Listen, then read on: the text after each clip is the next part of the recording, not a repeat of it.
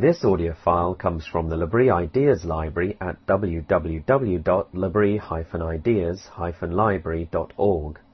The library contains over 1,000 lectures and discussions which explore questions about the reality and relevance of Christianity. We ask you to respect the copyright for this audio file which belongs to L'Abri Fellowship. The file is for personal use to share with friends, family and colleagues, but please do not publish the material in any format or post it on a website without seeking permission from L'Abri Fellowship.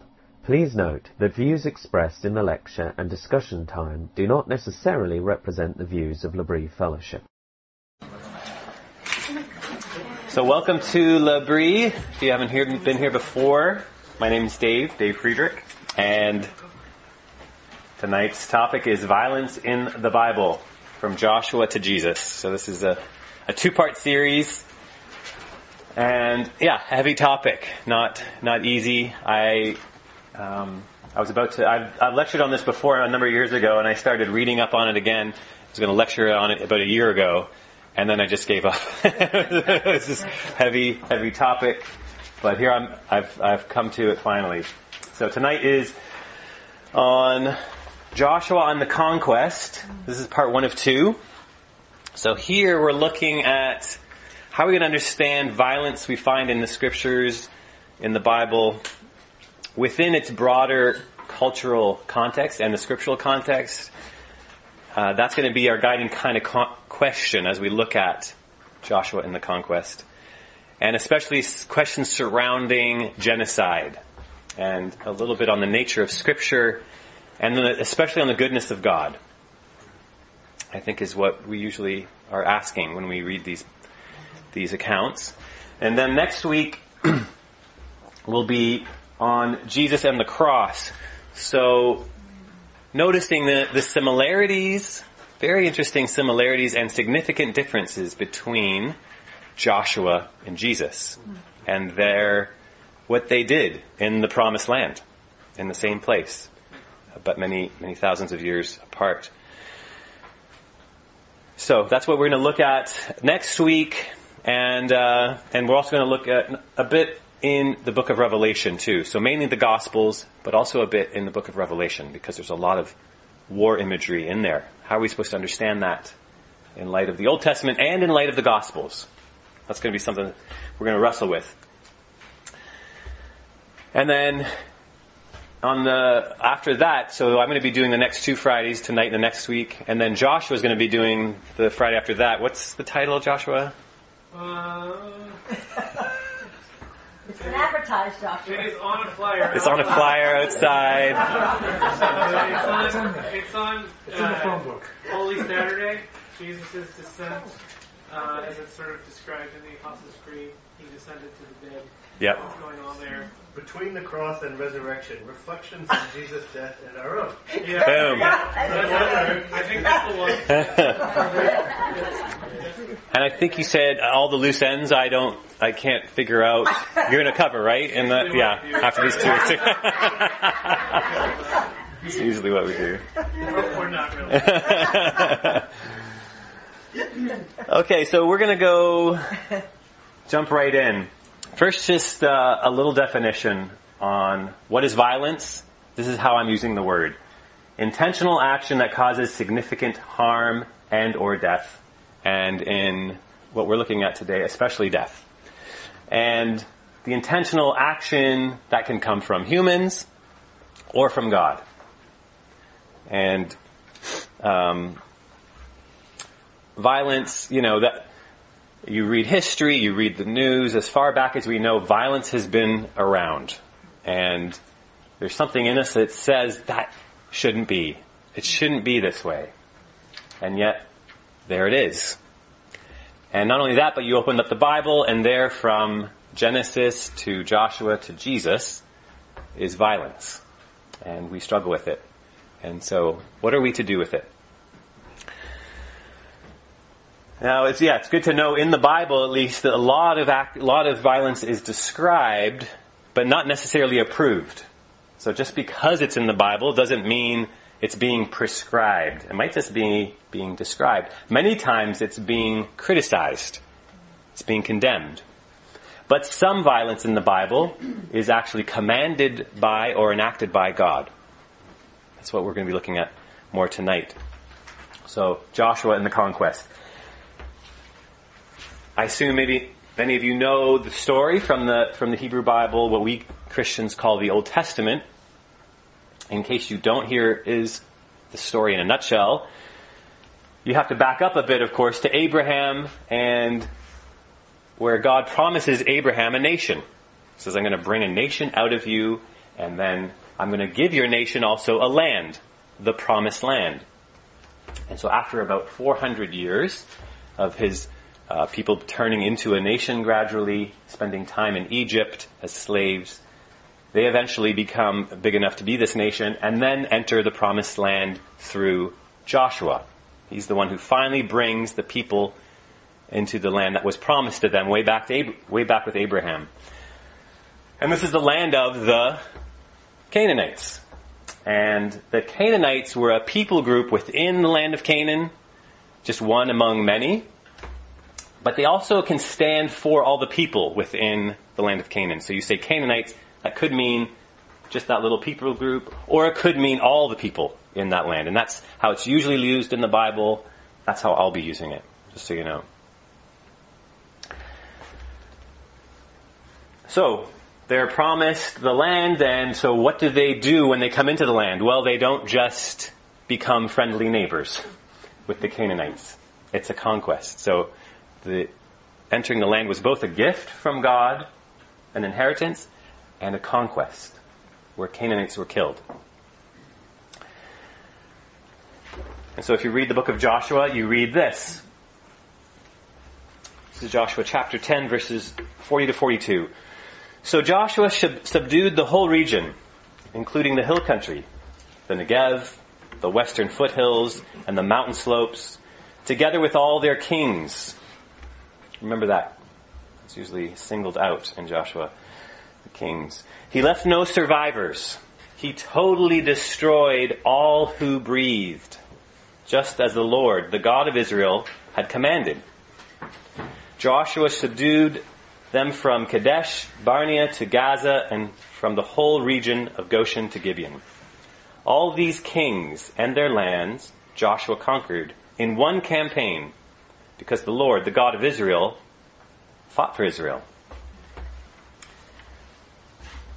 So again, yeah, entering the land would be a gift and a conquest. And here is what we find most disturbing, I think, when we, we read this. Not only does Joshua kill all that breathed in the land, but that this was just as the Lord God Israel commanded.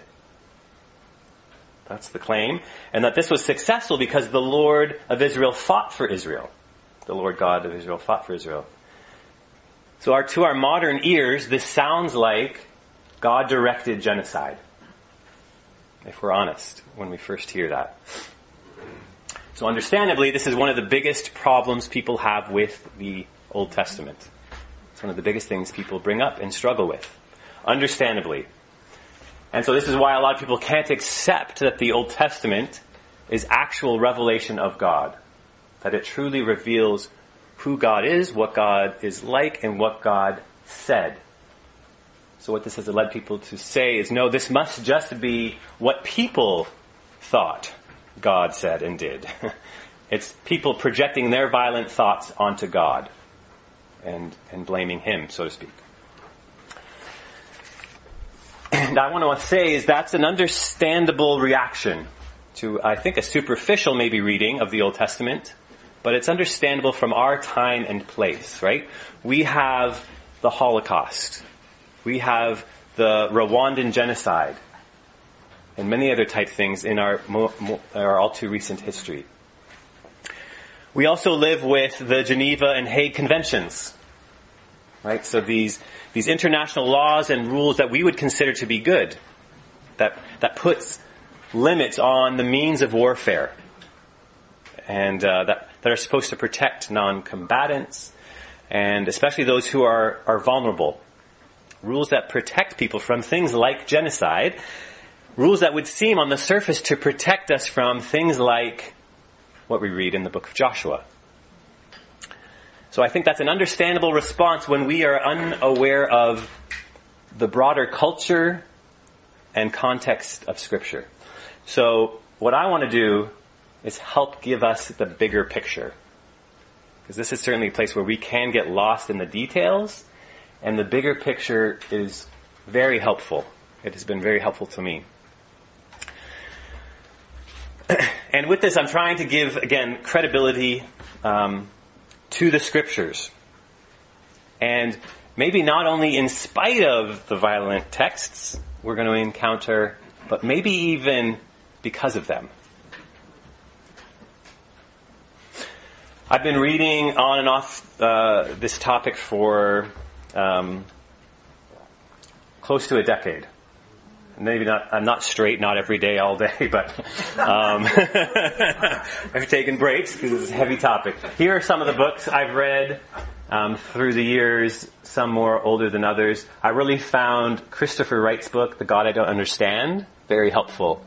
It's very accessible, a smaller book, dealing with more than just the Canaanites. But he is an Old Testament scholar, something like the, the N.T. Wright of the Old Testament. And uh, it's him struggling with stuff in the Old Testament in an honest way, but a helpful way. I would recommend him. Paul Copan's books have been quite helpful. Um, I wouldn't always word things the way he does, but I have found a lot of the, the points he makes quite helpful. Um, the um, the ones I've read more recently is this one, The Skeletons in God's Closet. This is by Ryan, Joshua Ryan Butler. He, I think he read, he took about 14 years to write this book.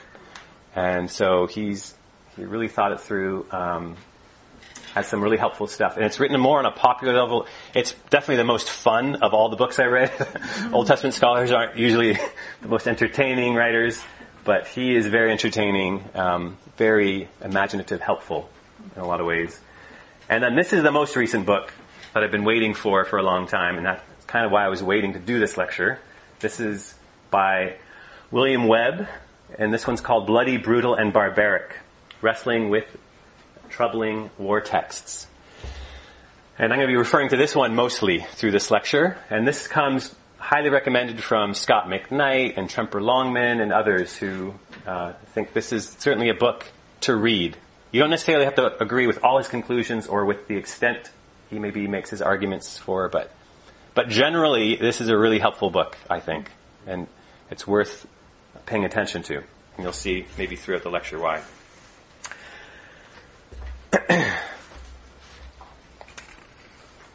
so, the bigger picture of the ancient Near East. I'm going to divide this lecture up into two halves. The first half is the bigger picture of the ancient Near East. The second half is the bigger picture of Scripture.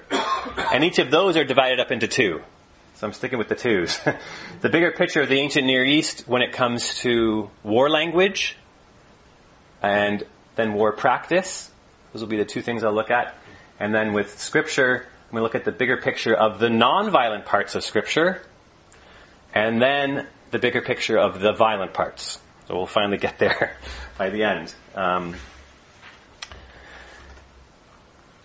but first, the uh, the bigger picture of of war language, and this is uh, this is really the language of hyperbole, exaggeration, and and we'll see in what ways.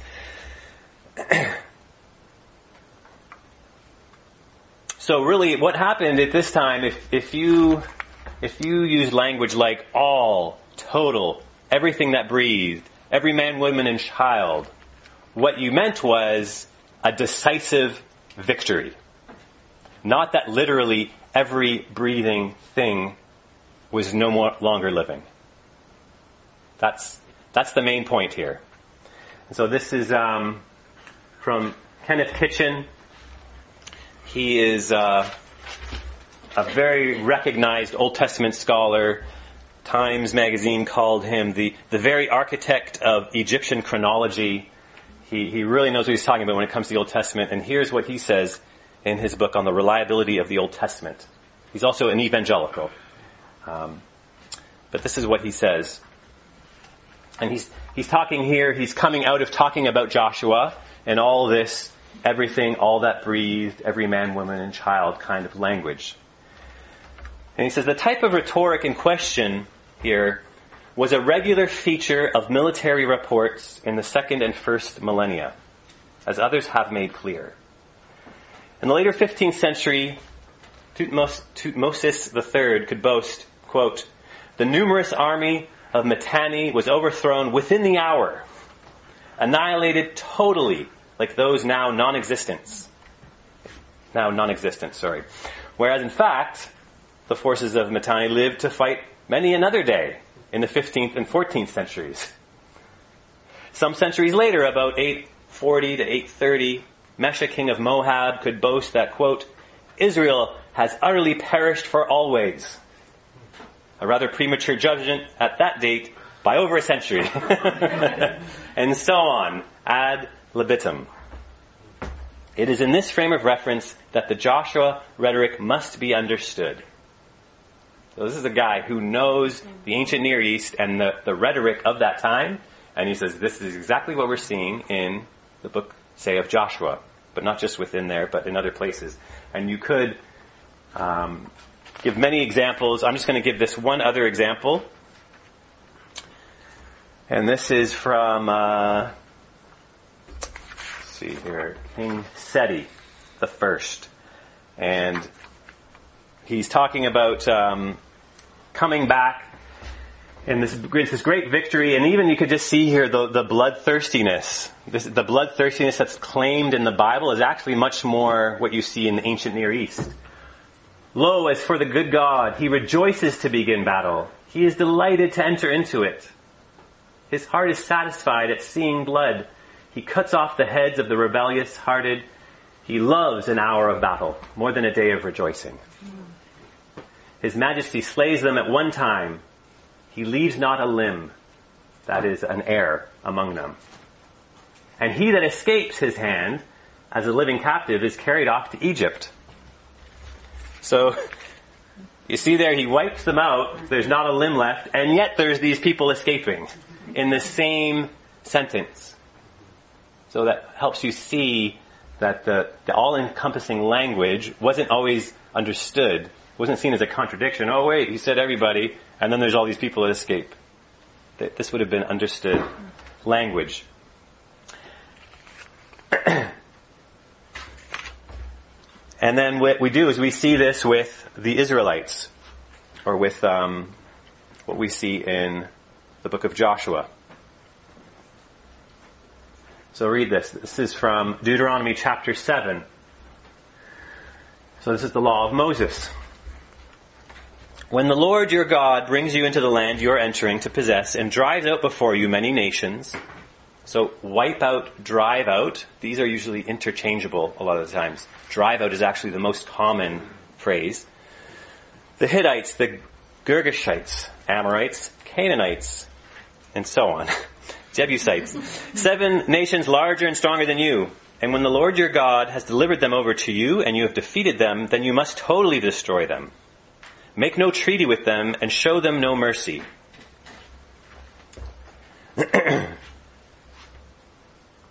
and However, in the cities of the nations the Lord your God is giving you as an inheritance, do not leave alive anything that breathes. Completely destroy them. The Hittites, Amorites, Canaanites, Perizzites, Hivites, Jebusites, as the Lord your God has commanded you. So remember this this is the command of God. Keep this in your mind, this totalizing language.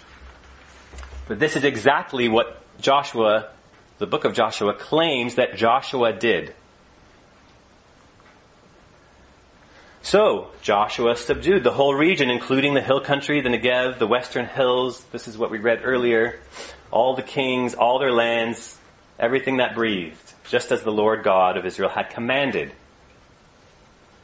So by the end of the book, you read in Joshua, just at least a superficial reading, you're like, it sounds like he has conquered the whole land and wiped out all the people. And there's nobody left standing. And again, this is as the Lord commanded. As the Lord commanded his servant Moses, so Moses commanded Joshua, and Joshua did it. He left nothing undone of all the Lord commanded Moses. So remember those things I just quoted you in the law, saying Joshua did it all, nothing left undone. and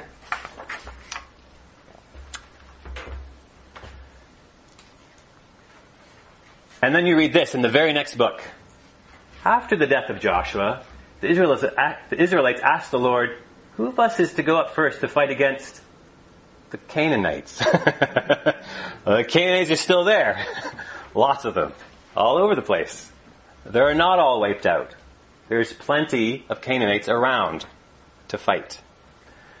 and this isn't just in the book of Judges that you read, but it's also, if you're paying attention, it's there within the book of Joshua as well.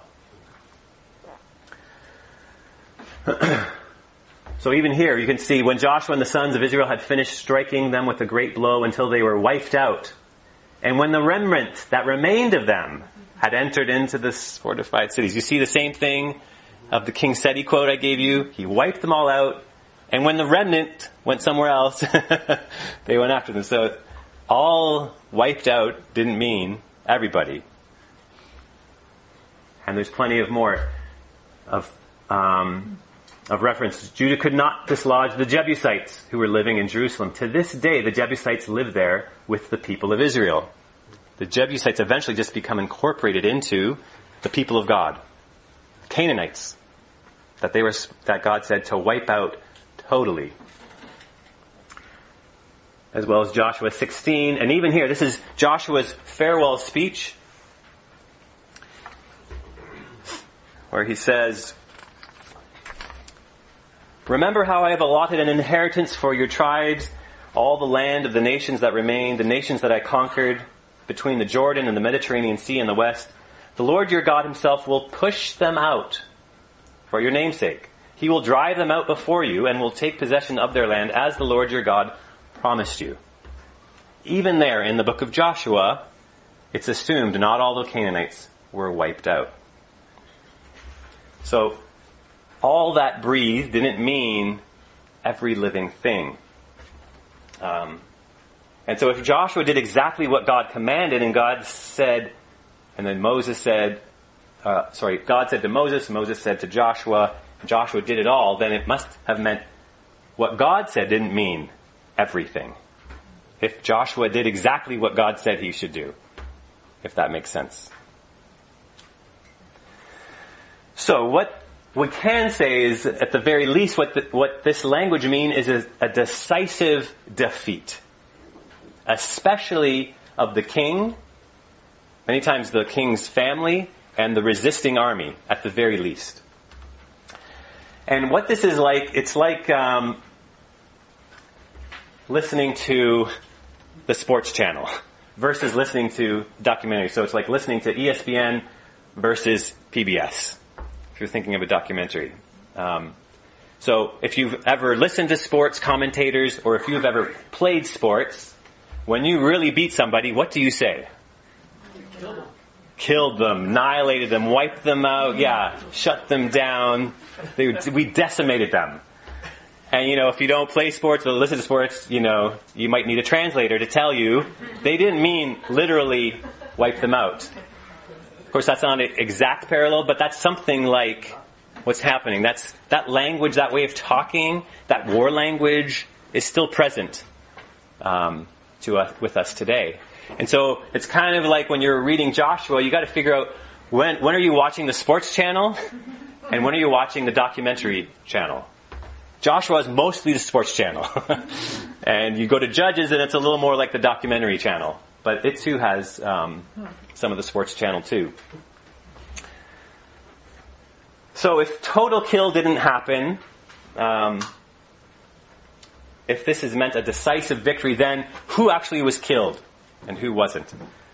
Well, we don't know for sure, of course, because we weren't there, and this happened a long time ago. And so a lot of this is trying to put together pieces of the puzzle and, and do some educated guessing.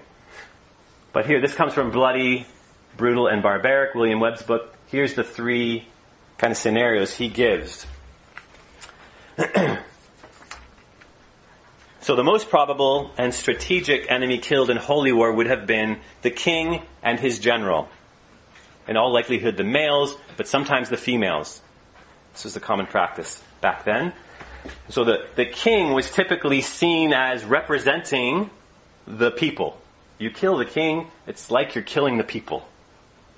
Um, and at this time, kings weren't, you know, these peaceful people sitting on thrones just with people serving them. They were more like warlords.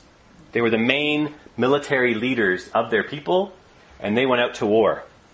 You read that when David, you know, it says David was hanging around and got into trouble when kings went out to war. It was, that was the way of kings back then. and so that's why when you read Joshua, it mentions the kings always, almost always. He went and he, did battle, he had decisive victory, and he killed the kings.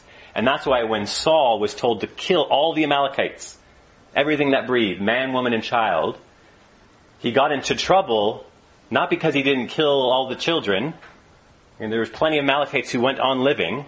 He was, what was singled out was the king. He didn't kill the king. That's what you're supposed to do to, to win the victory. So that's the most probable. Next in probability, terms of probability, would be the slaughter of the army. Um, but generally, that would be those who would continue to resist. And then the killing of large numbers of the non-military general population was the least likely uh, in this. Remembering, again, every man, woman, and child, everything that breathed. That's the this totalizing language. It's part of military victory language. So this, along with other points I'm going to make later, is going to hopefully demonstrate why this wasn't genocide. This wasn't genocide. What this takes us to next is the bigger picture of war practice in the ancient Near East. And so what I'm going to say here, I'm going to say, I'm going to list some really terrible things. So if you are very sensitive to, to bloody things, terrible things, which we all should be, um, you might want to plug your ears or step out for a minute, that'd be fine. But for about two minutes, I'm just going to list and read the common war practices going on in the ancient Near East. So you get a sense of the culture that God was bringing his people up in and giving them a law in. And that's going to be really important for later, for what I'm going to say right near the end. So this is what people would do, other nations would do for war. Again, this is going to get graphic. But they would strip captives naked and parade them around with shaved genitals. They would have these excruciating, painful rope bindings they would put behind their, their backs that dislocated and shattered joints. They mutilated often live captives, cutting off the tongue, toes, noses, genitals, hands, feet, leg, head, and more.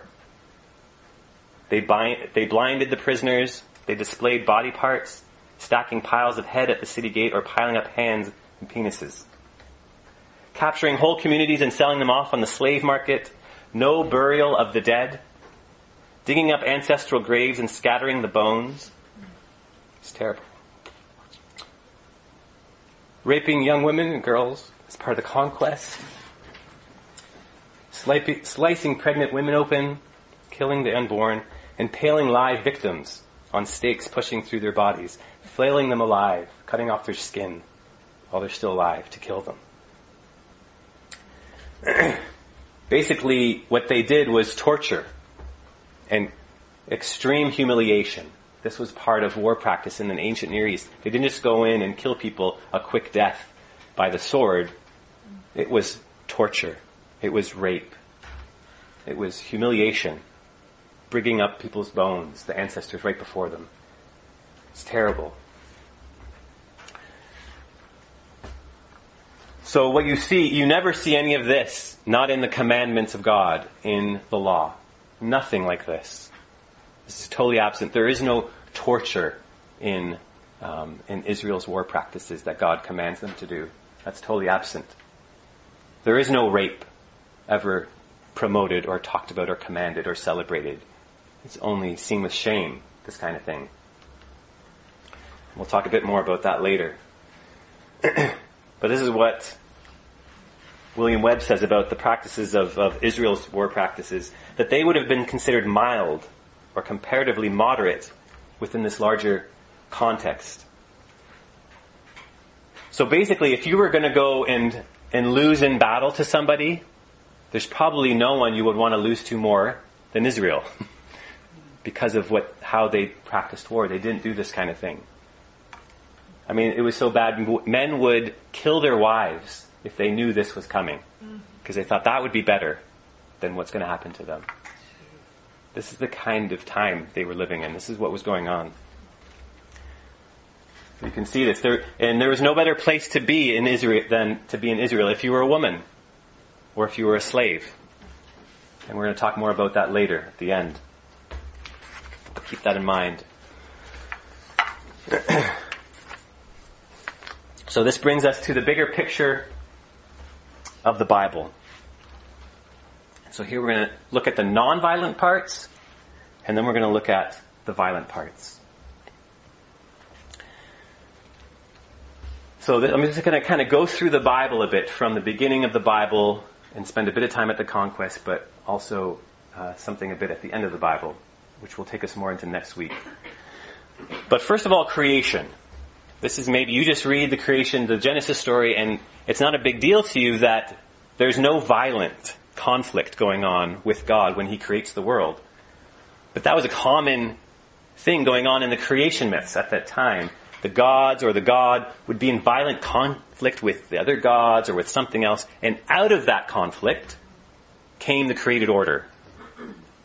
That's totally absent in Genesis. God creates by his non-violent word. Let there be. And the first mention of any violence is by a human. It's the murder of Abel by Cain. Not, there's no violence from God. Um, not in the beginning.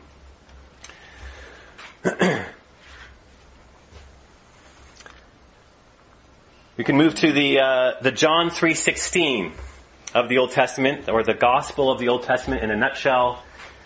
This is Genesis chapter twelve, verses one to three. This is really what God is up to in the Old Testament, even with all the judgments going on. It's good to keep this in mind. It says, "The Lord said to Abraham, or Abram at this point, Go from your country, your people, your father's household, to the land that I will show you." And like I said earlier, I'm going to make you into a great nation. I'm going to bless you. I'm going to make your name great, and you will be a blessing. And I will bless those who bless you, and whoever curses you, I will curse. And all the peoples of the earth will be blessed through you. So if you're reading Genesis, though, this comes right after Genesis chapter 10. And in Genesis chapter 10, there's a list of the nations, the known nations at that time. And these were, you know, all the ones they knew, but among them were Assyria, Babylon, the two nations that are eventually going to kick Israel out of the land, like, like they were Canaanites. And then, uh, and then the people of Canaan are mentioned in this table. The people who Joshua is going to go to battle with.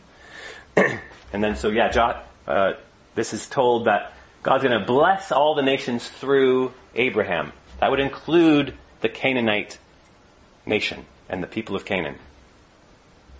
Of course, there's the warning, whoever curses you, I will curse. But the emphasis here, the majority of the wording is on blessing. That this is God's overriding purpose and plan. Uh, there is a way to be cursed, and that continues on into the New Testament. You can come under the judgment of God if you turn from His mercy. But but that's not his preference. this is what he's after, even in the Old Testament. And so it's, yeah, it's important to know the necessary momentary judgment of a nation doesn't mean that nation is therefore excluded from salvation. Just outright. Well, all Canaanites now are lost. No Canaanites could ever be saved, because we'll see the story of Rahab. um, so the, this is the Canaanite prostitute. Um, and she's the one, of course, who helped the Hebrews, the spies, protected them. So in a sense, she's, in the language of Abraham, his covenant, she blessed the people of God and then received the blessing. She was spared, she and her whole household. and so what's interesting is the book of Joshua, the book of conquest, the very first story is not about a conquest. It's about a conversion of a Canaanite into the people of God. Mm-hmm. And it's huge. It's big in its uh, description, its length, its place, right at the very beginning. And of course, in the New Testament, she's mentioned three times. New Testament twice as a model of faith. She's upheld as a model of faith. And then once she's mentioned, of course, in the genealogy of Jesus. She makes it, the Canaanite prostitute makes it into the genealogy of Jesus right off the bat. So, you know, grace and all this in the nations, that's not just in the New Testament. The clues are right there. How many other Rahabs might there have been? We don't know. Um, but maybe this is a clue for us to be like, there could have been more. The next thing is the temple. So the temple is a place where heaven and earth overlap. This is where God uh, touches down onto the earth. This is where He makes His dwelling. So the temple is a holy place. It's very important what is the temple made like and what is the artwork and who makes it. So first, who makes it? Not David. Because he was a warlord. Exactly. That's exactly the reason. So he, he's basically told, he said, I had it in my heart to build this house. Of course, I want to be in the house of God. I want to build the house of God. But he was told, the word of the Lord came to him and said, not you. You've shed too much blood before God. You're a warrior, and I don't want you to build my temple. Whew. And who does he want to build? He wants his son to build it, and his son's name is Solomon, which is a, a version of shalom peace. And that's the description. He wants this temple to be a temple of peace. So he's the creator with, who doesn't create without, he creates without violence, and when he comes to build his temple, he doesn't want a warrior to build it. And there's no war art. So if you read how the temple was built and the war art, there's, there's things from uh, nature in there, but there's no victory battles painted in there, which was very common in the temples of the ancient Near East. Their gods were bloodthirsty, as we read earlier. And so they, they loved the blood and the guts, and that's why they sacrificed their children to the gods. They thought, well, this is what the gods love, and so we'll give it to them, and they'll, they'll do us a favor. And, uh, but none of that is allowed and done in the, in the temple of Yahweh. That's huge. It really stands out.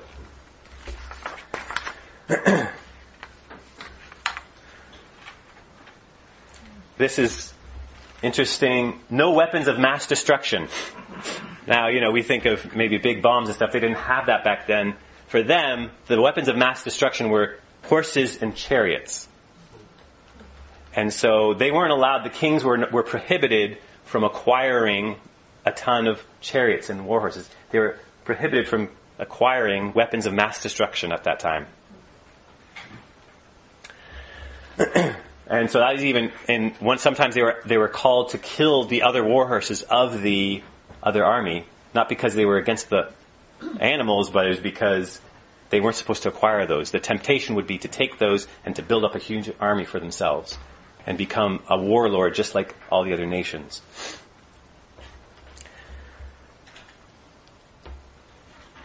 You have passages like this that talk about God's preference. His preference is not to kill people and wipe them out. His preference is that they would turn and live. This is what Ezekiel says. And now this is actually talking about Israel and God speaking to Israel. Do you think I want you to die? No. I would rather that you would turn and live. Turn from your evil ways and live. And so we can assume this is his heart not just for Israel, but for anybody. This gets repeated in different ways in the New Testament. God's desires for everyone to be saved. It's the, the Abraham passage. that's God's heart. That's what he's after in the Old Testament, and that's what gets fulfilled in the New Testament with Jesus.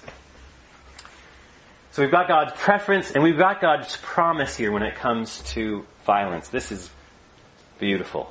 This is in the Old Testament. Remember that. It says of God, He will judge between the nations and will settle disputes for many peoples. They will beat their swords into plowshares and their spears into pruning hooks. Nation will not take up sword against nation, nor will they train for war any more.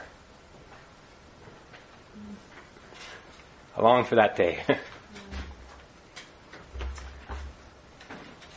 but this is turning weapons into gardening tools.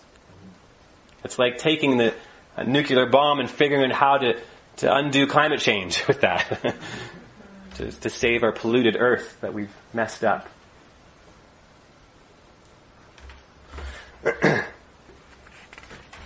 so this is God's promise. Next week we're going to look at the New Testament. And so we're going to move from seeing how Joshua comes into the land and imposes violence. I don't think it was wrong, and I'm going to talk about why, I don't think that's wrong. I don't think violence is only and always wrong. I think there's a legitimate place for that, for violence. Um, but in the New Testament, we're going to see Jesus entering the land and not imposing violence, him and his disciples, but rather the opposite. They receive violence as they conquer the land for the kingdom.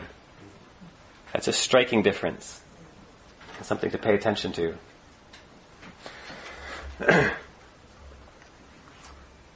so with this, note the kindness and the severity of God. This is what Paul says in Romans 11:22. This is something I'm trying to do in this um, in this last section. Is we've been looking at the kindness of God, and now we're going to look at the severity of God. And I wouldn't say, well, here's the bright side and here's the dark side of God. That's maybe how some of us see it. These are both good things from God. There's times when we, when things require the severity of God, when things are really wicked and out of control, God needs to come in with His severity. Um, that's not His preference. He would prefer, again, repentance and faith and life. But sometimes that things things go too far. so this is moving us into the last section now, the bigger picture of the violent parts of the Bible. And specifically those in, commanded and enacted by God, and of course specifically with the conquest. And so what's the bigger picture here? Uh, the bigger picture here is that this is not genocide, but this is judgment on sin, on wickedness. It's, it's judgment on idolatry and sin in the land. It's never kill the Canaanites just because they're Canaanites and they got Canaanite blood in their veins. Otherwise, Rahab would never make sense. That's a story right at the beginning to show you this is not about ethnicity. It's about the wicked practices that were going on, um, that they were doing that came to such a level it needed to be stopped and judged. And more than that, there was more going on than just that, but that's one of the things that's mentioned. So back in Genesis chapter 15, again, God talking to Abraham and telling him what's to come and why there's going to be this long wait for his descendants to get into the land. So the Lord said to him, Know that, know for certain that for 400 years your descendants will be strangers in a country not their own, and that they will be enslaved and mistreated there. But I will punish the nation that serves, they serve as slaves, and afterwards they will come out with great possessions. You, however, will go to your ancestors in peace and be buried at a good old age. In the fourth generation, your descendants will come back here. For the sin of the Amorites, one of the Canaanites, has not yet reached its full measure. So four generations, that, that either just means another way of saying four hundred years because a generation would be when you have a child. And Abraham had a child at hundred years old, so it could be that's what was being referred to in the four generations, or it could be 400 generations plus, uh, or 400 years plus another four generations. So just over 400 years maybe. Whatever it is, at least 400 years we're going to have to transpire until his descendants could come into the land. Why?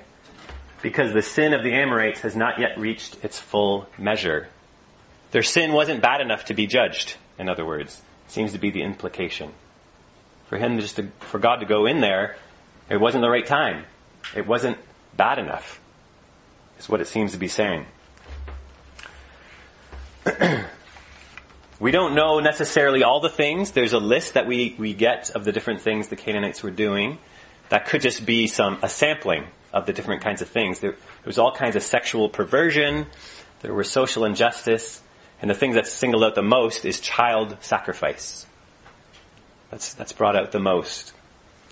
but it's not because the Israelites were superior either. This is not about racial superiority. God makes clear. It's not because of your righteousness or your integrity that you're going to take possession of the land, but on account of the wickedness of these nations, that the Lord your God will drive them out before you to accomplish what he swore to your fathers, to Abraham, Isaac, and Jacob.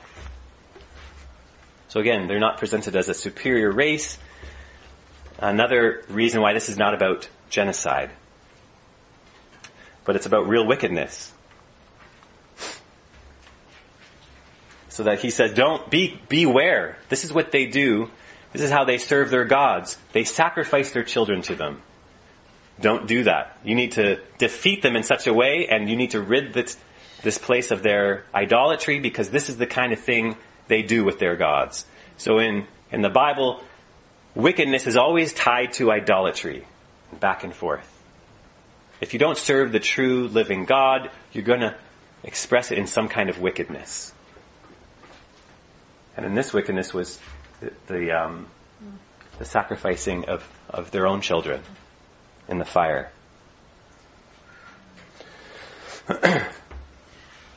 so this is not genocide. So we can think of maybe Hitler and the Jews, the Nazi regime and the Jews. And I think you first read Joshua and you think, oh, this is about Joshua being like Hitler and going in and exterminating a race. Well, as you read, you realize, no, it's actually the flip of that. It's more like Joshua was like the Allied forces coming in to bring an end to Hitler and the Nazi regime because of what they were doing in Europe and to the Jews. And so they were going to annihilate them in a sense. Not they were going to wipe out the German people, but they were going to bring the Nazi regime to an end. And that's something of what we can see maybe. That's more similar to what Joshua is doing um, than I think is usually understood.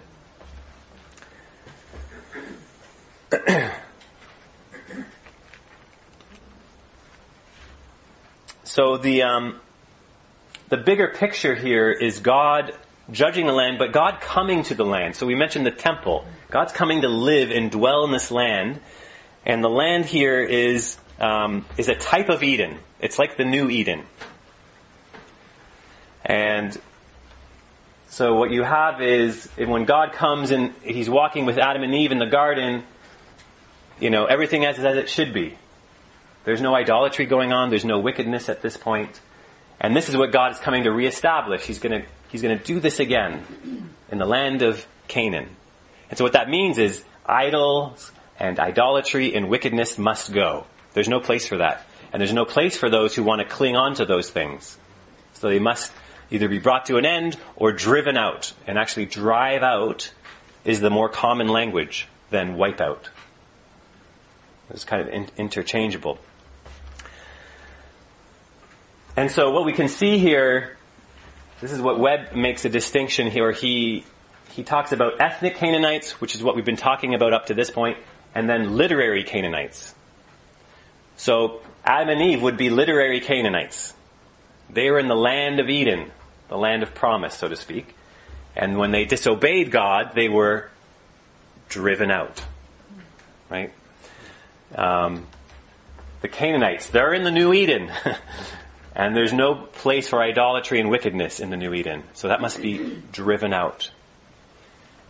So that's the ethnic Canaanites. But then later on, Israel is in the land, and they start doing the exact same thing that the Canaanites were doing, even including child sacrifice. Mm-hmm. And so what happens? God brings the same language to them. I'm going to wipe you out, and I'm going to drive you out. And that's what he does. Twice. First the northern kingdom and then the southern kingdom. So they're literary Canaanites. And then in the New Testament, you get new literary Canaanites, which we'll see, and I'll talk about more. You'll see this driving out language with Jesus. And there's some surprising twists and turns there that we'll, we'll pay attention to that are, are really significant.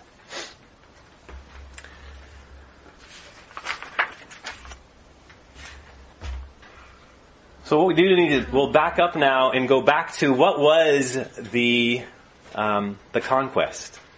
Well, it was a number of things, right? This was God giving Abraham a land. It was God setting up his dwelling place with his people.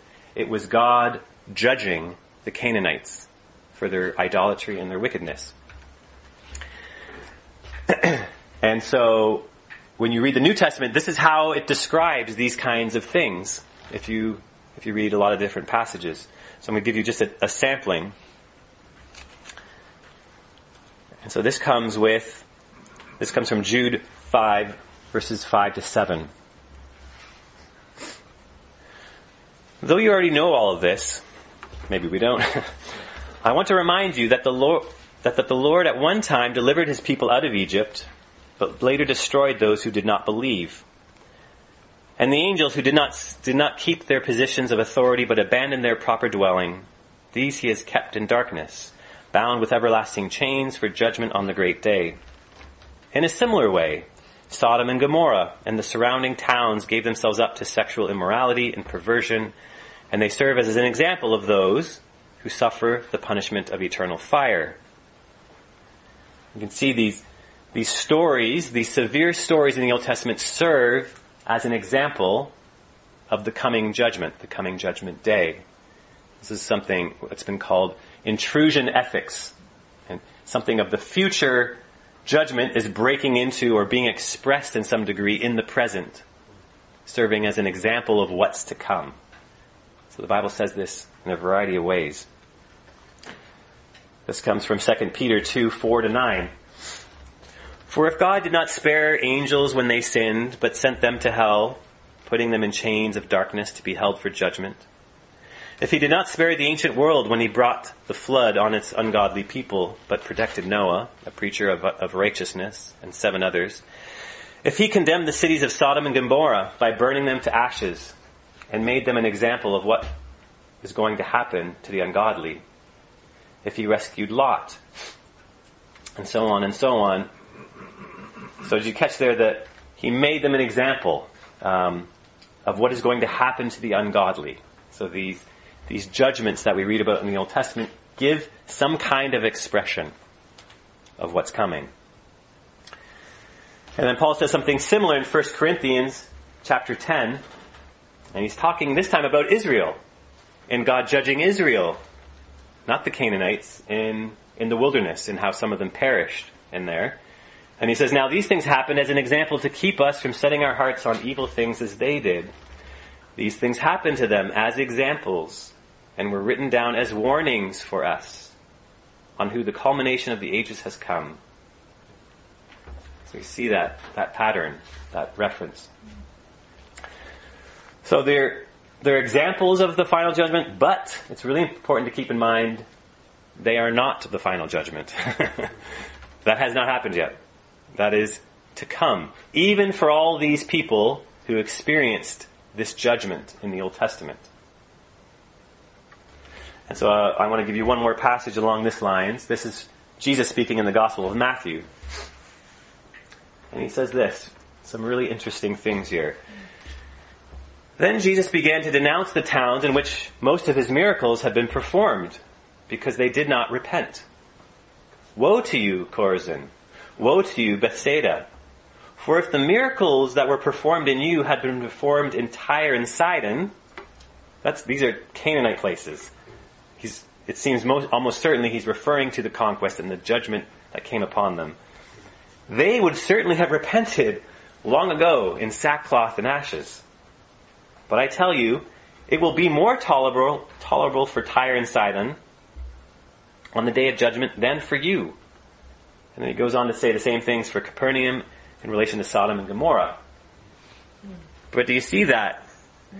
The day of ju- the, their judgment day hasn't happened fully. They had an expression of it, something, an example of it, but it wasn't the judgment day. Otherwise, they wouldn't have to um, go through the judgment day again. It'd be all over for them. And it says they're going to have a better time. They're going to have it easier on judgment day than the people that Jesus was pre- preaching to in the towns that he was going to and didn't repent when he did his miracles.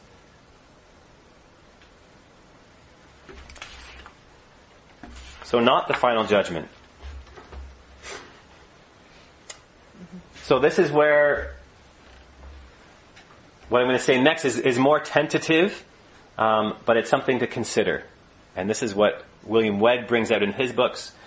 But if these examples in the Old Testament of judgment were not God's perfect final judgment that's coming, but rather sufficient examples of, um, could it be that some of what God commanded Israel to do in its war practices, maybe even in the conquest, maybe certain aspects, were not his ideal, but what was appropriate for the barbaric times in which they lived to sufficiently judge um, and to sufficiently give an example of judgment for us and to accomplish his purposes for them and for us. So, let me explain a little more. So, Marty made a point a few weeks ago of um, Jesus when he was talking about divorce in the New Testament and how he said this Moses permitted you to divorce your wives because why? Your hearts were hard. But this was not this way, it was not this way from the beginning. Meaning, divorce is not God's ideal. and so this, Tremper Longman talks about this as the Edenic ideal. Um, that God couldn't necessarily fully put forward in the law because of the hardness of people's hearts.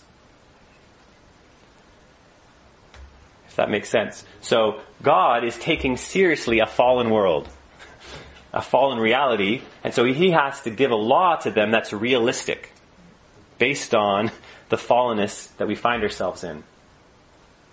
This is at least one example where it is, and if it's happened here in the in the context of divorce and marriage, could it not be also true that this happens in other places in the law? So, uh, for example, the way women and slaves were treated in the Old Testament law. If you compare that to how the ancient Near Eastern peoples were treating women and slaves, it's amazing. There's no better place to be for a woman or a slave than in Israel. They had the best laws for women and slaves, comparatively. But as we look back and we look at how women were treated compared to men, or how slaves were treated compared to free people, we'd say, wait, it's not quite fair at points. There's not the same exact treatment. Um, so what, this is what William Webb does in one of his earlier books. He says, well, maybe what was happening here is God was giving a law that they could handle at their time. That was as far as they could go. But it's far from, say, Paul's, there's neither male nor female, uh, nor slave nor free. They weren't ready for that. Maybe that's the reason. And by the time we get to the New Testament, we're ready to hear that. And then centuries later, we're ready to bring down this, the institution of slavery altogether and give men, women, and children all equal rights um, in society. But the seed was there. Well, the beginning was in the Old Testament. And the real seed was Paul saying that phrase, which I find funny that people think he's anti-women, but there's nothing more powerful, I think, than that phrase for Western culture to, to give women equal rights. That came from Paul. Um, but of course, by the Holy Spirit and, um, and the gospel of Jesus. But, but if that's true, um, and again, he has a whole, his books are worth looking at, and especially in, in relation to homosexuality, because he says it's, it's important to look at where was the culture at and where did it go in the Bible. And that will give you a clue as to where the Bible is standing on things. So when it came, say, to homosexual practice, the culture was much more loose when it came to homosexual practice, and the Bible was much more strict. So it went the opposite way. And that, not that it was against people just who had, had fallen desires, but the act of homosexual practice was prohibited. But when it came to women and slaves, it went the opposite direction as culture. And it gave them more freedom. so, if that was happening in, in those areas, then couldn't that happen also maybe in some of the practices of war that Israel was commanded by God to do? And so with this, I'm going to give you one example, which actually brings together both uh, how women were treated and how war was practiced. So this is a commandment, this is a stipulation on war, basically, on how to practice war. so I'm going to read this, and then I'm going to again remind you of the, the culture in which this was said, and so how this would have stood out, and then yet also how we react to it. So it says this, when you go to war against your enemies and the Lord your God delivers them into your hands, and you take captives, if you notice among the captives a beautiful woman, and are attracted to her, you may take her as your wife. Bring her into your home and have her shave her head, trim her nails, and put aside the clothes she was wearing when captured. After she has lived in your house and mourned her father and mother for a full month, then you may go to her and be her husband, and she shall be your wife. If you are not pleased with her, let her go wherever she wishes. You must not sell her or treat her as a slave, since you have dishonored her. So just backing up. Now remember, the common practice in the ancient Near East was, was battlefield rape, they called it. So after you would beat the other nation, you would rape their women sometimes young girls, on the battlefield to totally humiliate them. Again, why men would kill their wives before something like that would happen. So this stands out in total contrast to anything like that in the ancient Near East. There's nothing like this in the ancient Near East. For a man, for a man to see a woman and not rape her, but actually give her 30 days to mourn and be her wife, not just use her for sex, but become her husband. And, and these were mourning clothes. This was a way to grieve and her, for a way, for her really to change her identity. She was going to be, uh, becoming part of Israel. Uh, so in that sense, you can see, wow, that's an, it's an amazing move. And maybe this is all that could be expected of people at this time, is my guess. But as we look back, we think, wait a sec, uh, where's the voice of the woman in this? Where does she get a say? That doesn't seem quite fair. Should we try to put this into the Geneva Convention and argue for this? Probably not, right? Um, I wouldn't want to. I don't think I don't think that was what was going on. I think what was happening is God was accommodating to the times, to the hardnesses of their hearts, to the practices, and maybe this is this is the best that could be expected at this time. And now we, we come a long way to, um, to where, yeah, we have, there's neither male nor female and equal rights and we go, we go beyond this. Um, but it's interesting to, to note that, um, the person who, um, who started the Red Cross and whose idea was the, uh, the Geneva Convention, actually became the Geneva Convention was a Christian, or at least he, he had a Christian background at the very least. Um, but I wonder if it's because of that. Maybe did he have a sense of what God was doing in Scripture, um, and try to do something similar with the Geneva Conventions. And, and maybe our job is to take them further, to learn from the Bible in this. And so maybe our, maybe this is an example for us to say, we shouldn't expect the ideal from people immediately right away. Is that what God did for us?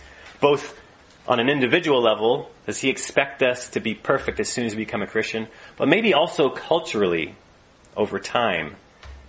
So would you expect people who have, say, never heard of the gospel in their country, would you expect the same thing from them as a new Christian as you would from someone from the U.S. who's had Christianity in the culture for a long time? Um, should we not think about where people are coming from and what would be a good incremental step for them towards the, the, the gospel ideal? Uh, I think that even, I think Marty again was saying this last week when we were talking about politics and uh, we're dealing with imperfect systems. Even God's law wasn't perfect in that sense. And so how much less are the, the politics of our day? And so when we're trying to vote, you know, well, we might just have to vote in a way that we think will be an incremental step towards what we think is good and true according to God's ways. And then as we can do that, as we do that, we're also hoping in the final judgment, right? When, um, when God will bring ultimately an end to all violence. No more war. When He finally turns the the swords into gardening tools. And that's it. That's when that's the case. When um, when he when he um, turns every wrong into right. When um, when every person who who got a raw deal is treated appropriately, and then, and those who got off the hook are addressed as well. Uh, and then even better to let those off the hook who follow Christ um, and, and, trust Him. That's what's coming. Um, and that's what we're going to see in, in, next week. That was a lot of ground. That was uh, a lot of stuff to to take in. Uh, those are some things that I found helpful in, in my journey. That's not everything. It was really hard to know what to offer you and how much to to explain things. And um, but hopefully that was clear. But if not, this is the time to to help get some clarity. You sure can, yeah. and, uh, and I'll be up, honest up front. I'm so I'm a peacemaker at, at heart. I hate conflict. I hate violence. And so this, this is a real, um, hard thing for me to enter and to talk about. Um, but I have found it a helpful journey. I find when, when you go into the harder places of scripture, um, if you are persevering, you ask for grace from God, He gives you things that, uh, you weren't expecting. And there's treasures, all kinds of treasures along the way. But with that, yeah, let's uh, let's get into a discussion. Yes. Um. So, if the Israelites' war practices were, even though they were much better than the rest of the culture, but they still weren't God's ideal, can we use those examples to say of post-Christians who believe in non-resistance and like don't believe in any type of violence, like is is that inaccurate to use those Old Testament examples if that's not God's ideal, or like can those be used to post that? Yeah, well, um, I'm going to get into that a bit more next week. Okay. I mean, I still think, I and I respect pacifism, and I think we should aim for the least amount of violence as possible. But in a broken, fallen world, uh, you need a police force. You need a military. And so that's my conviction. I think Paul says that. You know, he he talks about the authorities being servants of God and that they don't bear the sword for no reason. So get that double negative there. uh, but you know, yeah, that's um, as I'm I'm, I'm current, I was a paramedic for about five years, and I would always work in conjunction with the fire or the police department. I worked in a low income area, and you know there'd be a shooting, and we're not going anywhere near there until the police take care of things. and I was uh, so grateful for the police many times, and they, uh, of course, yeah, they can abuse their power, but that doesn't mean we don't need them. We need we need police officers. So, and I think what we'll see, yeah, next week I'll show is that you see the sword slowly coming out of the hands of the people of God. Um, not that you can't be in in the, the police force as a Christian, but but as the main bearers of the sword. It shouldn't be the church. The church shouldn't be holding up the sword. Whenever we've done that, that's been a turnoff to people of the faith, and uh, understandably so. But the you see through through the history of Israel, even eventually the government is given the sword. Um, but I'll get more into that next week if, you're interested. Coming back, Marty. I just have a question about about all the scholarship. Um, I mean, when Dick was at seminary, we were we were made familiar with um, the intrusion, intrusion ethics idea. Yep. Know, um, but how much of this stuff you're talking about is, is relatively new scholarship, the work on the ancient Near East, the, I mean, just, I found it really helpful. Yeah. Thank you so much. Um, I just wonder how much of that has, has been around for a long time, hidden in dusty old books that most of us don't know about, or how much of it is really quite new. Uh, yeah, I think it's the arguments have been there for a while, but they've become more and more grounded in, in history and more and more evidence. Mm-hmm. And so that's the, this guy, uh, William Webb. I mean, he's been working on this book for 14 years, okay. and he brought an Old Testament scholar in at another one in about halfway through. But um, yeah, I mean, he's drawing on countless resources. I mean, you see his bibliography; it's huge. But Kitchen, yeah, I mean that's that book's been around for a little while at least. Um, who made that same point? And But I so appreciate um, um, the the apologetics nature of well, certainly of your your talk and your perspective, which sounds like is true in a lot of these. I mean, it, the idea. I'm I'm an Old Testament scholar many years ago at Westminster Seminary when I raised some of the apologetics questions raised in the Old Testament. You know, what do you do with this? How do you handle this? I mean, my niece who said to me, "I can't believe in a God who's less moral than I am." Because of looking at these texts. Yeah. And this professor just said, "Oh, I just live in the Old Testament." You know, I mean, he just would not engage with the. These are major apologetic, major Mm. Yeah. issues of why people aren't Christians, why they're not, Yeah. why my niece is not a Christian, why she's chucked it. So I really appreciate the, um, you know, the the dealing with this as as something that's that's a, a major stumbling block for faith today. And Yeah. I'm glad, thankful for the books that are out there. Yeah, there's a, there's plenty of yeah. All these books are great. Mm-hmm. The John Walton book is my least favorite, probably. I've liked his books generally, mm-hmm. but his book on yeah, his arguments I just didn't appreciate, Okay. and others don't either. Which he wrote it with his son, and I don't know if it was more his son than him in that one, mm-hmm. um, because generally I've liked his books, but. Uh, yeah, some of his arguments I, I just don't think hold. But uh, but everything else has been super helpful. Really great. Yeah.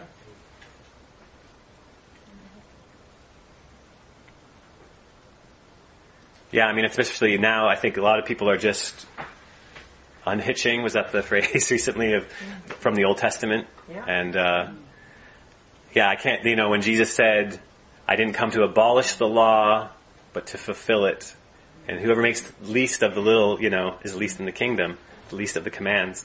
So my goal has always been, you know, to hold on to the Old Testament. That's that was Jesus' view. And so, what? How does Jesus fulfill the Old Testament? That's been my constant question. Mm-hmm. And so, asking, you know, of course, we know the the sacrificial system. You know, God God adopted the sacrificial system of the time, but gave it a new meaning. So, like back in the day, the sacrificial system was people just, you know, I'm going to offer you what I think is the right sacrifice. And in the Old Testament, God determines the sacrifice. He tells exactly what it's to be. And then eventually, He gives the sacrifice. So you can see the movement there even. And then, of course, we don't need sacrifice anymore. Jesus is. Um, but it's, I always wonder, like, what's the same with themes in the Old Testament and what changes? And, and sometimes there's a stop and sometimes there's a continuity and, and you got to pay attention. Uh, and it's it's it's fun to watch what what those different changes are. Um, they're significant. Uh, you touched on this a little bit, but did your research touch on the difference in violence in Joshua versus Judges? No. Yeah, I think this was um, Joshua Butler's. I think he was the one. I think he might have been the one who who put me onto like the sports channel versus the the documentary. So he was like Joshua is like the sports channel, and Judges is more like uh, the documentary. I don't know if it's that stark. I think it's still um, a little bit of both in both, but um, Samson's pretty much like the sports. yeah, yeah, Yeah, I think so. yeah. Yeah, and like the thing about the bear and the lion, and I mean, what's is that in Judge? I think it's in Judges. Somebody, the prophet who runs into a bear and or lion and tears him into pieces, and oh I mean that those those sound like the sports channel to me. yeah. Which is good to know. Yeah. What? Yeah. What channel are we watching? Yeah. And you have. Yeah, Ben. Just in response to that, like, I was wondering whether uh, it would be fair to say that a lot of the violence described in, in the book of Judges is descriptive. Yeah. Uh, this is just an account of what happened, and it's not saying this is great. Uh, in fact, it says the, re- you know, the reason this happened is that, is that everybody did what was right in their own eyes. Said it was. And so it's it's a it's a sign of people's basic rejection of God just playing out.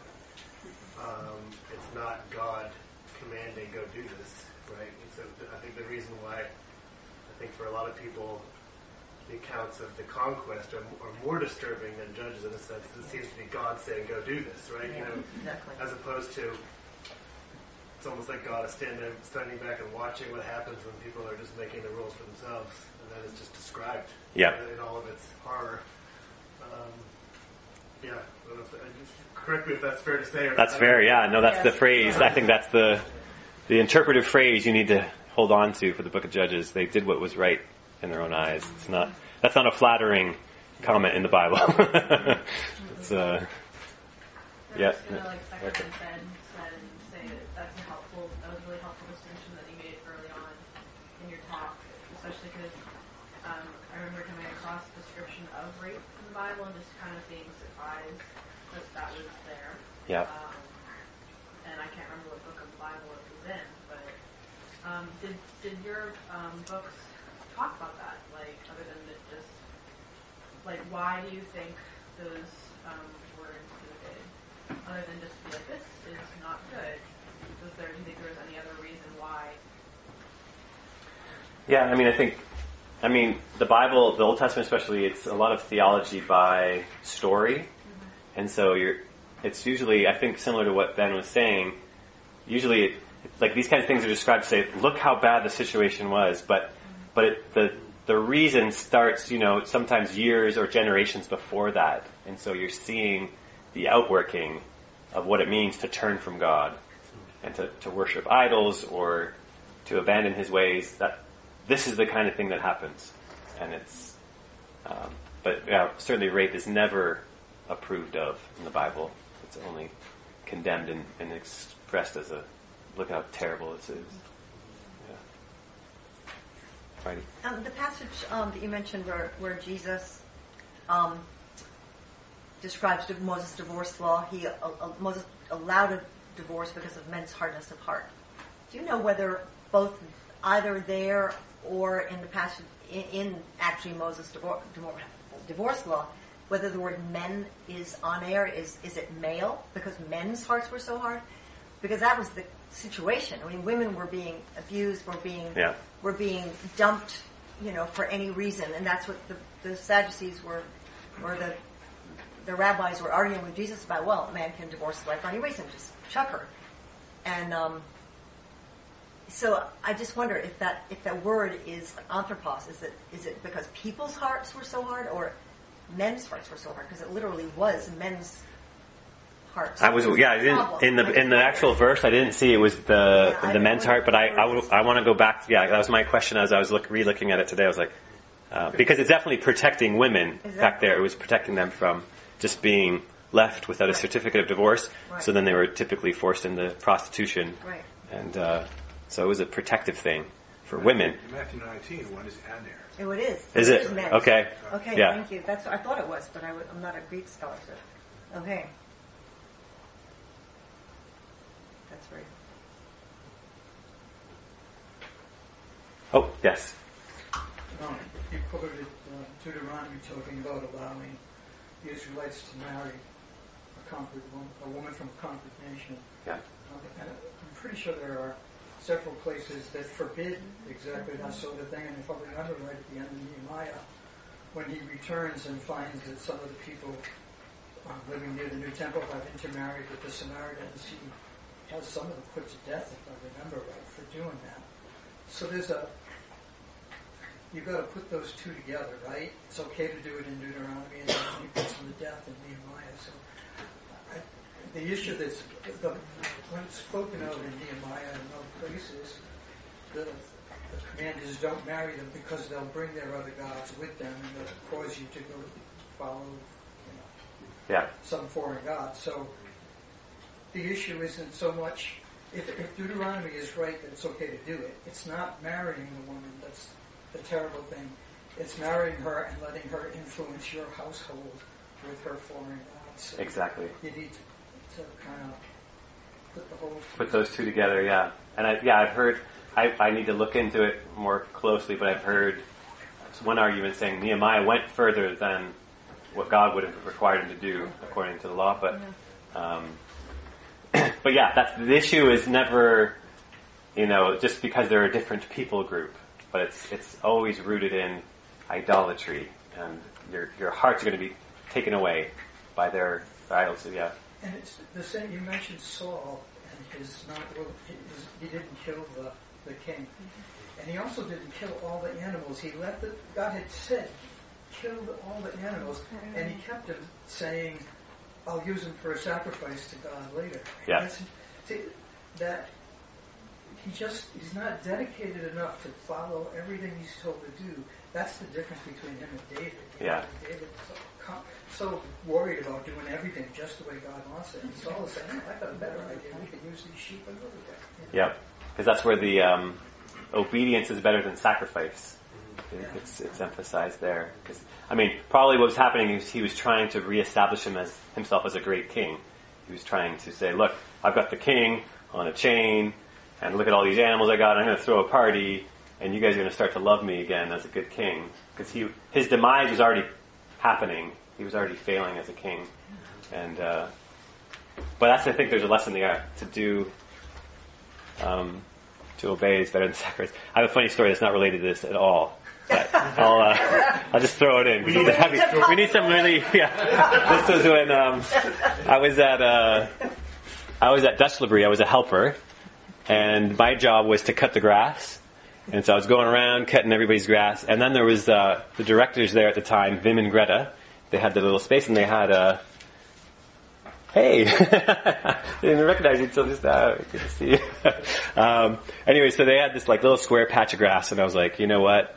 I'm just gonna do the. I'm just gonna be a good Samaritan. I'm gonna cut their grass for them, and uh, and so I go on there. I'm cutting it, and as I go to the corner, I pull away the the lawnmower, and I see, oh no, I cut this um, this flower down, and I thought, shoot, that's not good. I was, you could just see like half a leaf. I thought, oh, that doesn't look good. So I went to tea break and I thought I, it was Greta at the time and I thought, well, you know, she's a L'Abri worker. She's going to be generous and kind. And I told her what I did and uh, she's like, wait, first you cut the grass? Uh, you know, we put the seed on it, it's gonna die, you know, it needed to be a certain length. I was like, oh no. And then I was like, and then you know that thing in the corner, there's a little plant, and she's like, oh, you mean the one that was like from South Africa, my friend gave me, it's like precious. And I was like, oh man, I cut it down, yeah, it's dead, it's done. She's like, what? And she was so upset, and I was so upset. And then, uh, so I learned like, uh, obedience is better than sacrifice. that was the moral of the story. But then I went, I, they had bicycles there and I drove to every flower shop I could for, for weeks to try and find a flower that was the same. And I finally found one, ordered it. Then the other one survived. Oh, So then she got two, and now we're best buds. Yeah. All is well. Yeah. but obey is better than sacrifice. Dick. I wondered about the Nehemiah passage thing. That's right after the restoration, isn't it? After they've just been, because of the compromise with all the foreign gods, they've just been taken to Babylon, and the 75 years, whatever. At last they come back and they're trying to reconstruct things. And uh, I, I, I've often thought that sometimes verdicts were given that were instructive, that were especially giving, making people, making examples of people uh, in, in a particular setting. I think of Ananias and Sapphira in the book of Acts. I mean, good grief. Uh, what, what a severe punishment they got. Uh, that's not because the, the death penalty to anyone who tells a lie to a church leader or something like that. Uh, but it was somehow, uh, you know, it says everybody feared the Lord after that. Uh, so I think sometimes God intervenes to give to give especially an exam- exemplary kind of judgment uh, at a certain time. And, and certainly they would have needed that because that's the very thing that had taken them off for this 75 years of captivity and destruction of their whole nation and so on. If they come back and start doing the very thing that had caused it to happen in the first place, then you can see there was some real attempt to disincentivize that. I don't know, that's just a. Yeah. Well, I wonder if that would be parallel, if that would be the reason why the, the guy that that tried to steady the the cart that was carrying the Ark of the Covenant You know, back when they were bringing it back to Jerusalem and they were carrying it on a cart, they were carrying it the way they weren't meant to carry it. They would they would not obey the law Yeah. in terms of how to really respect the ark, the presence of God. And they're just pushing it along in a cart, and it starts to topple over, and some guy reaches, and he dies because of touching with the same kind of the fear of the, the fear of the Lord. This is not It's not You know. buddy buddy. Yeah. Yeah. This is yeah. I agree.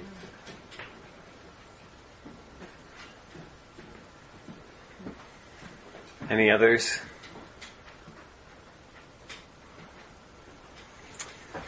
All right, yeah, well, next week will be uh, Jesus and the cross. So looking at what's going on in the Gospels, then, but also what's going on in the book of Revelation, because that's uh, how does Jesus conquer there too? Because that you've got the imagery of the Old Testament, but then also you're informed by the Gospels too. So how are we going to come to terms with that? Thanks for coming. Thanks for the discussion. Thank you so much. Yep.